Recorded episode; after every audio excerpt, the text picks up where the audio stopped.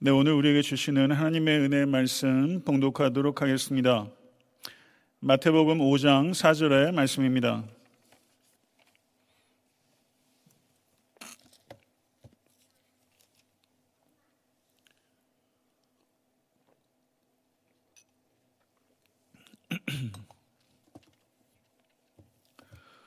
마태복음 5장 4절의 말씀 다 같이 합독하겠습니다. 애통하는 자는 복이 있나니 그들이 위로를 받을 것이며 아멘. 하나님의 말씀입니다. 아, 영국의 낭만주의 작곡가였던 에드워드 엘가는 어느 날 한 어린 소녀의 노래를 들을 수 있었습니다. 그 소녀의 목소리가 너무나 아름답고 흠을 찾기 어려울 정도로 아, 훌륭한 기교를 가지고 있었습니다. 그런데 그 소녀의 노래에는 무엇인가가 결여되는 것이 있었습니다. 그래서 그 소녀에 대해서 에드워드 엘가는 이렇게 조언을 했다고 합니다. 이 소녀는 장차 위대하게 될 수 있습니다. 이 소녀의 마음을 부수어 버릴 그 어떠한 일이 일어날 때 그렇게 될 것입니다. 그의 말은 오직 슬픔만이 오직 슬픔을 통해서만 배울 수 있는 것이 있다는 의미일 것입니다. 예술의 위대한 원천 가운데 하나는 그리고 삶의 위대한 원천 가운데 하나는 바로 슬픔입니다. 예수님께서는 애통하는 자는 복이 있나니 그들이 위로를 받을 것이미요 라고 말씀하셨습니다. 주님께서 말씀하신 이 애통은 어떤 것일까요? 성경 원어에는 슬픔을 나타내는 단어가 아홉 가지나 있습니다. 이렇게 많은 단어들이 있다는 것은 우리 인간의 삶에는 각양각색의 슬픔이 가득하기 때문일 것입니다. 본문에 애통하다라고 번역되고 있는 헬라어는 펜세오라는 단어입니다. 창세기 37장 34절에서 애지중지하던 아들 요셉이 짐승에 찢겨 죽었다는 소식을 요셉이 형들로부터 들었을 때 아버지 야곱의 슬픔을 표현하던 단어가 바로 펜세오라는 단어입니다. 그러므로 이 펜세오라는 단어는 슬픔을 나타내는 많은 단어들 가운데 가장 강한 슬픔을 표현하는 단어인 것입니다. 사람이 탐닉할 수 있고 점잖고 감상적인 애수가 깃든 그런 슬픔을 표현하는 것이 아니라는 것입니다. 이 펜세오의 이 슬픔은 가슴을 부숴버리고 뼈를 갈가내고 창자를 끊어내고 심장을 꿰뚫는 그런 슬픔, 그 슬픔이 바로 애통하는 펜세우의 슬픔인 것입니다. 이 애통은 죄와 고통으로 인하여 용서와 도움을 구하는 성도의 신성한 슬픔을 가리킵니다. 이 신성한 슬픔을 가지고 계십니까? 성도 여러분, 우리 주님께서는 슬픔이, 슬픔이 많으셨고 눈물도 많으셨습니다. 이사에서 53장 4절은 그는 실로 우리의 슬픔을 당하였거늘 이라고 말씀합니다. 히브리서 5장 7절은 그는 육체에 계실 때 자기를 죽음에서 능히 구원하실 이에게 심한 통곡과 눈물로 간구와 소원을 올렸고 라고 말씀합니다. 예수님께서는 잘 아시는 것처럼 나사로가 죽었을 때 심히 통분이 여기고 눈물을 흘리셨습니다. 예수님께서는 예루살렘 성의 죄를 보시고 심판 당할 운명을 바라보시면서 그럼에도 불구하고 회개하지 않는 예루살렘 성을 보시면서 우셨다고 성경은 기록하고 있습니다. 우리 주님께서 말씀하십니다.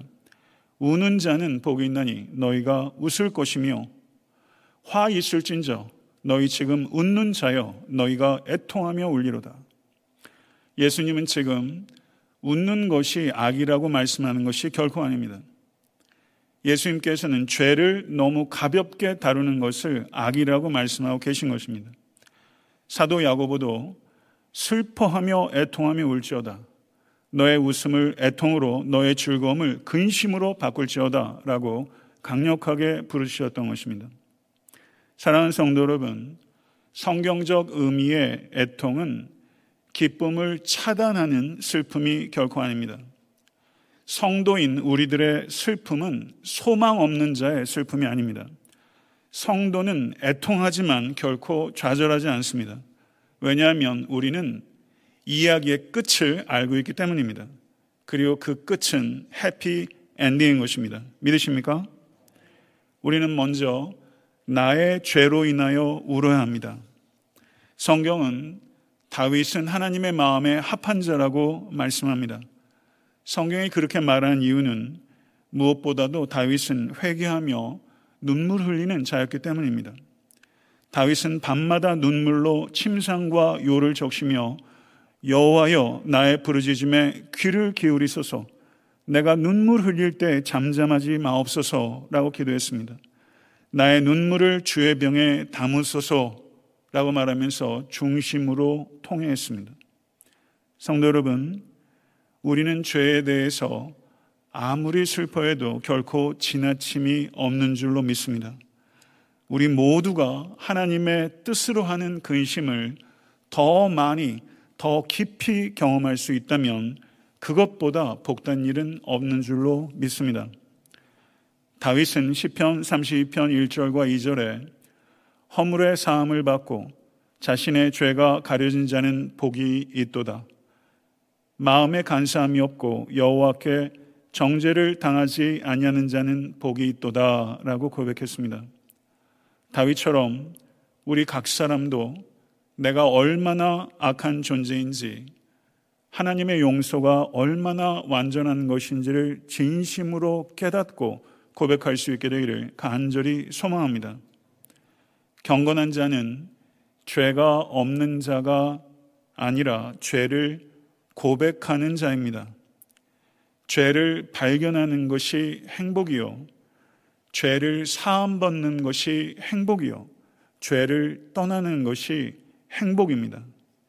회개하였을 때 하나님께서는 회개하는 자의 과거를 용서해 주실 뿐만 아니라 미래를 이끌어 주실 것임을 확신하실 수 있게 되기를 간절히 축원합니다. 또한 하나님께서는 자신의 불행 때문에 슬피 우는 자를 위로하십니다. 욥의 친구들이 욥을 조롱할 때 욥은 여호와를 향하여 눈물을 흘렸습니다. 한나는 자신이 당하는 불행 때문에 울고 먹지 아니하였으며 마음이 괴로워서 여호와께 통곡하며 기도했습니다. 히스기야는 병들어 죽게 되었을 때 얼굴을 벽을 향하고 여호와께 기도하며 심히 통곡하였을 때 하나님께서 히스기야의 눈물을 보시고 히스기야를 고치셨습니다. 이태리 한 예배당에 대낮부터 한 부인이 들어오더니 교회 안에 앉아 막 흐느끼며 울기 시작했습니다. 그 여인이 너무 크게 울부짖으며 기도하고 있는 모습을 보고서 그 교회 감독이 지나가다가 그 여인에게 말을 겁니다. 부인, 무슨 일이 있습니까? 그러자 부인이 이렇게 말합니다.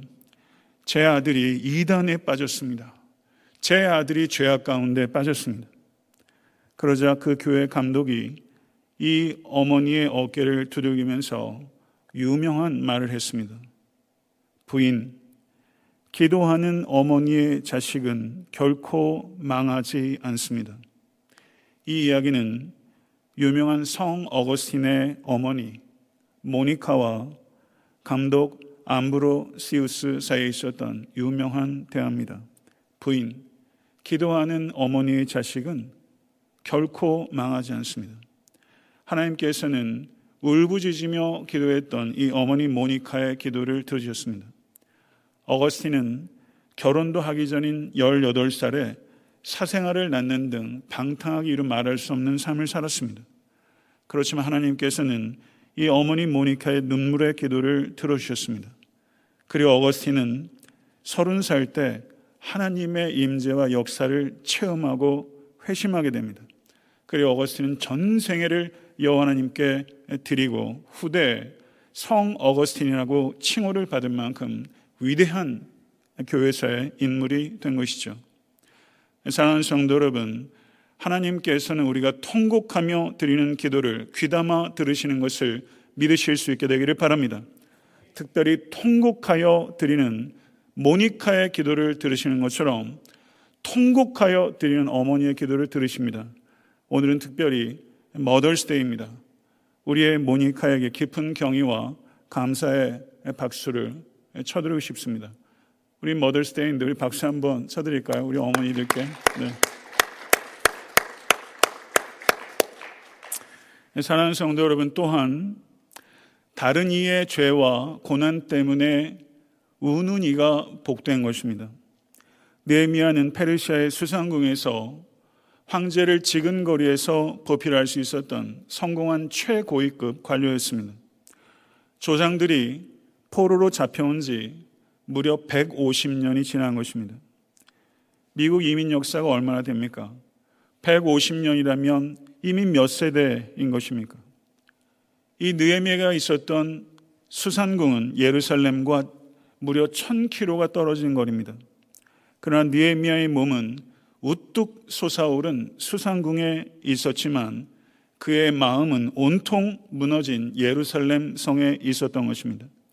느헤미야의 귀는 수상궁의 음악 소리가 아니라 온통 예루살렘의 신음 소리를 듣고 있었던 것입니다. 예루살렘을 돌아보고서 온 형제 하나님으로부터 예루살렘 성은 무너졌고 예루살렘 성문은 불타버렸으며 그곳에 남아있는 동족들은 큰 환란과 능력을 당하고 있다는 소식을 이 느에미아가 들었습니다. 느에미아 이 소식을 듣고 1장 4절에 이렇게 기록하고 있습니다. 내가 이 말을 듣고 앉아서 울고 수일 동안 슬퍼하며 하늘의 하나님 앞에 금식하며 기도하여 라고 말하고 있습니다. 이 한 절에 무려 여섯 개의 동사가 나오는 것입니다. 듣고 앉아서 울고 슬퍼하며 금식하며 기도한 것입니다. 느헤미야가 고국과 민족의 형편을 듣고서 얼마나 안절부절했는지 이 여섯 개의 연이어지는 동사들이 숨가쁘게 나타나고 있는 것이죠. 느헤미야는 수상궁에 가져다주는 안락함이 불편했습니다.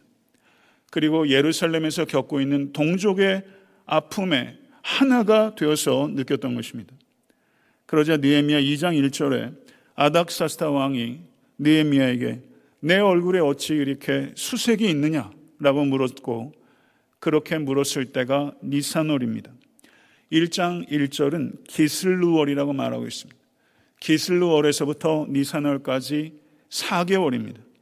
4개월 동안 느헤미야는 울고 또 울고 통곡하고 또 통곡했던 것입니다. 무려 4개월입니다. 성도 여러분, 여러분들은 아니 저는 4개월은 고사하고 4일이라도 아니 단 4시간이라도 통곡하며 울어본 적이 있습니까?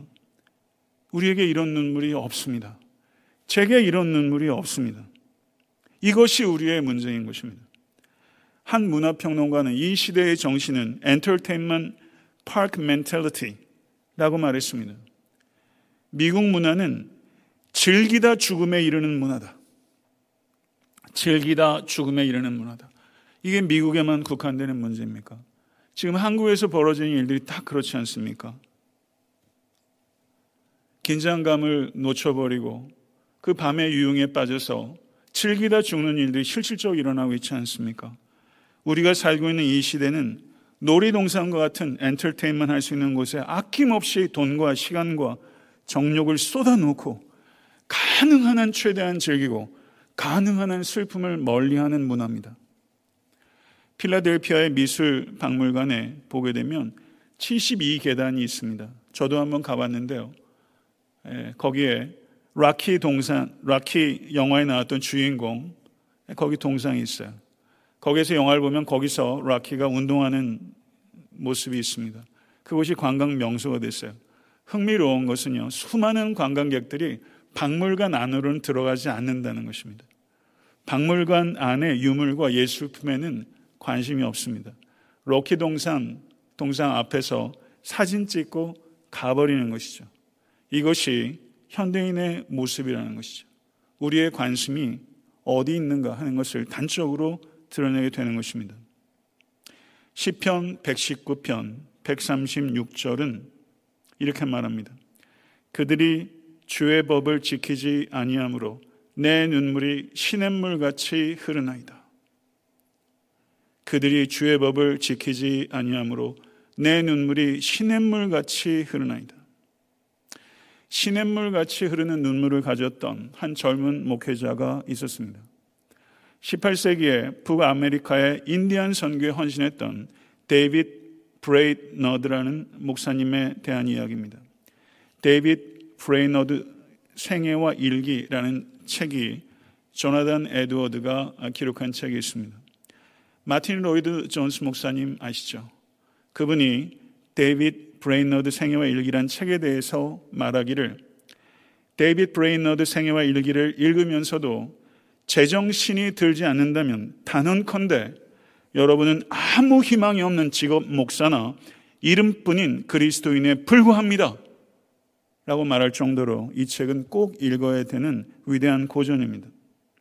이 데이빗 브레이너드 목사님께서 홀로 선교를 할 때 제대로 먹지도 못하고 쉬지도 못하고 굶주림과 추위와 그리고 노고 속에서 지나치다 싶을 정도로 철저하게 자기 부인 속에 살면서 인디안 선교에 혼신의 힘을 다했습니다. 그러나 만 2년 동안 단 한 사람의 회심자도 없었습니다. 그러던 어느 날 50살의 한 주정뱅이 인디안이 회심하고 독실한 그리스도인이 되었습니다. 그리고 그때 이후로 많은 이들이 전능자의 구원의 화살에 맞고 예수께로 돌아왔습니다. 그러 데이빗 브레이너드 목사님은 자신의 일기에 이렇게 기록하고 있습니다. 오후에 원주민들에게 말씀을 전했다. 그 수가 남녀노소를 합해 65명 정도였다. 회중 앞에서 말씀을 전하는 동안 많은 사람들의 눈빛에서 영혼에 대한 관심을 읽을 수 있었다. 그 많은 관심을 가졌다고 느꼈던 사람들과 한 사람씩 한 사람씩 이야기를 나눌 때 하나님의 능력이 회중 가운데 급하고 강한 바람처럼 임하시는 것을 느꼈다. 실로 놀라운 능력으로 그들 앞에 역사하셨다. 나는 거의 청중 전체를 사로잡는 영향력에 놀라서 가만, 다만 가만히 서 있었을 뿐이다. 그것은 강력한 금리와 용서 점치는 쇄도하는 홍수에 저항할 수 없는 힘이었다. 나는 아무 일도 할 수 없을 것 같았다. 사실 아무 일도 하지 않았고 그냥 서서 하나님의 구원을 보았다. 하나님은 전적으로 혼자서 일하고 계셨고 나는 그 일 가운데서 어느 부분도 피조물이 한 것이라고는 결코 말할 수 없었다. 이렇게 일기를 기록하고 있어요. 이렇게 불꽃처럼 타올랐던 데이빗 브레이너드 목사님은 인디안 선교를 한 지 4년 뒤에 폐결핵을 앓다가 하나님의 부르심을 받았습니다.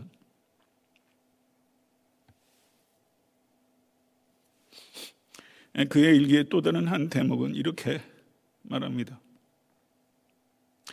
아, 제가 이렇게 나이가 드나요? 왜 이렇게 눈물이 나는지 모르겠습니다.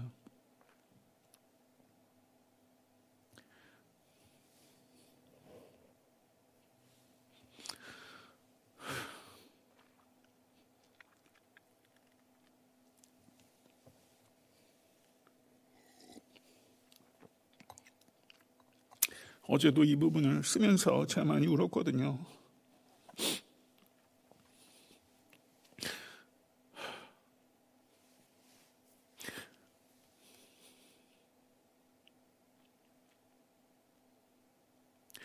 아침 경건 시간에 내 영혼은 완전히 녹아버렸으며 나의 엄청난 죄성과 비열함으로 인해 통렬하게 애통했다.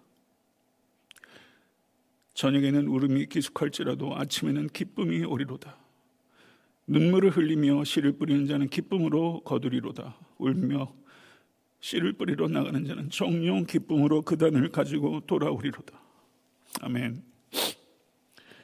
그의 생애 일기의 몇 부분을 제가 발췌해서 읽으면서 이 데이빗 브레이너드 목사가 29살에 죽었습니다. 예일 대학 출신이고 또 예일에 성공했던 조나단 에드워드와 깊은 교류가 있었어요. 조나단 에드워드 집에서 몇 달 동안 치료받다가 돌아가셨습니다. 29살입니다. 29살에 세상을 떠난 이 목사 앞에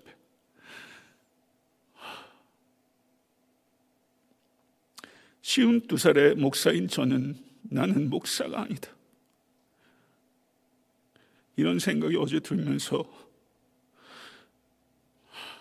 눈물이 쏟아지더라고요. 29살인데요. 저는 쉬운 둘입니다. 미국 나이로. 나는 어떤 목사인가? 나는 목사가 아니다. 이런 생각이 어저께 너무 강하게 저한테 들었어요. 하얀 눈밭 뒤에서 피를 쏟으며 기도했답니다. 인디안의 구원을 위해서. 1700년대. 그 당시 인디언 선교라는 게 얼마나 척박했겠습니까? 저는 데이빗 브레이너드 목사의 눈물은 하나님께서 병에 담으셨던 신성한 물이라고 생각합니다. 이런 생각을 해봅니다. 나는 천국에 갈 때까지 이 병에, 이 주의 병에 얼마나 눈물을 담게 될까? 저는 오늘 우리 사랑의 애탄데 섬기는 게 모든 권속들께서 천국에 가실 때까지 주의 병에 눈물을 담으시는 성도 되실 수 있게 되기를 간절히 축원합니다. 사는 성도 여러분, 신성한 슬픔을 들고 여호와 하나님께 나아가는 자는 하나님의 위로를 받게 될 것입니다. 위로하다라고 번역되고 있는 헬러가 파라칼레오라는 단어인데요. 이 단어는 위로하다라고 번역하기에는 너무 깊고 큰 단어입니다. 죄와 고통에 대해서 신성한 슬픔을 들고 오는 자를 하나님께서는 완전하게 용서하시고 풍성한 도움을 주시는 하나님이십니다. 믿으십니까? 죄인을 단지 용서하는 것에 그치지 않고 명예로운 손님으로 성대한 잔치에 초대하십니다. 그리고 우리들을 신성한 슬픔을 갖고 있는 자를 하나님의 동맹자요, 하나님의 조력자요, 하나님의 증인으로 세우십니다. 그리고 우리들에게 지혜와 용기와 능력으로 가득가득 채우셔서 새로운 생각으로, 새로운 이해로, 새로운 도전으로, 새로운 모험으로 우리를 고무하시고 인도하시고 궁극적으로 승리케 하시는 하나님이십니다. 할렐루야. 믿으십니까? 이것이 이 위로하다라는 단어가 가지고 있는 풍성한 의미입니다. 데이빗 브레이너드 목사님의 일기에 이런 대목이 또 눈을 끌었습니다.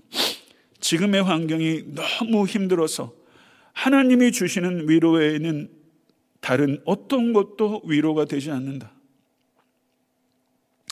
어제 저는 이 부분을 생각하면서 29살에 천국에 간 이 데이빗 브레이너드 목사가 이 땅에서 받았던 위로는 도대체 무엇일까? 저 천국에서 그는 어떠한 위로를 받았을까 하는 생각을 해봤습니다. 그들이 다시는 주리지도 아니하며 목마르지도 아니하고 해나 아무 뜨거운 기운에 상하지도 아니하리니 이는 보좌 가운데 계신 어린 양이 그들의 목자가 되사 생명수샘으로 인도하시고 하나님께서 그들의 눈에서 모든 눈물을 씻어 주실 것입니다. 내가 들으니 보좌에서 큰 음성이 나서 이르되 보라 하나님의 장막이 사람들과 함께 있음에 하나님이 그들과 함께 계시리니 그들은 하나님의 백성이 되고 하나님은 친히 그들과 함께 계셔서 모든 눈물을 그 눈에서 닦아주시니 다시는 사망이 없고 애통하는 것이나 곡하는 것이나 아픈 것이 다시 있지 아니하리니 처음 것들이 다 지나갔음이로라. 아멘. 여호와께 구속받은 자들이 돌아와 노래하며 시온으로 돌아오니 영원한 기쁨이 그들의 머리 위에 있고 슬픔과 탄식이 달아나리이다. 이르시되 너희를 위로하는 자는 나 곧 나이니라. 아멘. 너희를 위로하는 자는 나 곧 나이니라.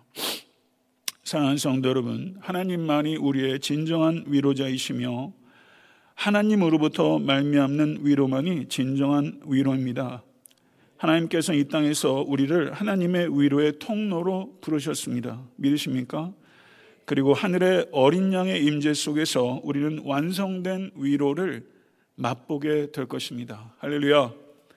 신성한 슬픔을 가진 자, 신성한 슬픔을 가진 복된 성도가 되실 수 있게 되기를.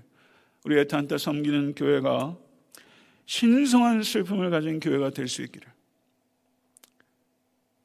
오신 주님을 기뻐하고 다시 오신 주님을 기다리는 신성한 슬픔의 공동체가 될 수 있기를. 그리고 그 슬픔과 주 안에서 항상 기뻐하는 이 기쁨을 잘 조화시키는 균형 있는 공동체와 성도가 될 수 있게 되기를 우리 주 예수 그리스도는 간절히 축원합니다. 기도하겠습니다.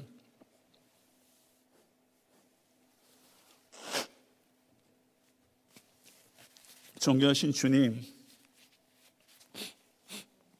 슬픔을 아시고 또한 많은 통곡으로 우리를 위해서 기도하신 주님, 그리고 신성한 슬픔이 무엇인지를 알게 하시고 또 그 슬픔을 가지고 기도할 수 있도록 우리들을 불러주시니 참으로 감사합니다.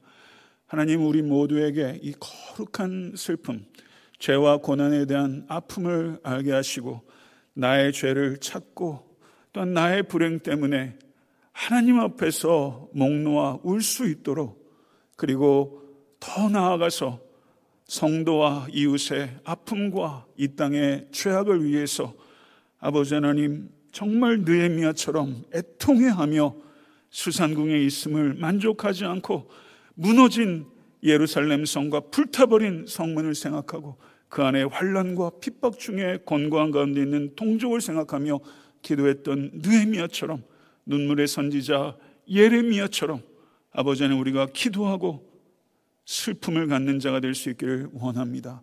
이 신성한 슬픔을 이해하고 그 슬픔에 동참하며 그리스도의 마음을 가지고 가정과 교회와 이 땅을 위해서 기도하는 자들이 될 수 있도록 역사하여 주시옵소서. 우리도 천국에 갈 때까지 주의 병에 신성한 눈물을 담게 하여 주시옵시고 그렇게 기도하는 자들을 통해서 이 땅이 회복되는 것을 경험할 수 있도록 역사해 주시옵소서. 우리에게 마지막에 완성될 위로에 대한 소망을 갖게 하셔서 이 땅에서도 서로 위로하고 돕는 공동체가 될 수 있도록 도와주시고 우리가 위로를 얻을 뿐만 아니라 하나님의 위로의 통로로 삶을 드릴 수 있도록 역사하여 주시옵소서. 우리 주 예수 그리스도 이름으로 간절히 축복하며 기도드리옵나이다. 아멘.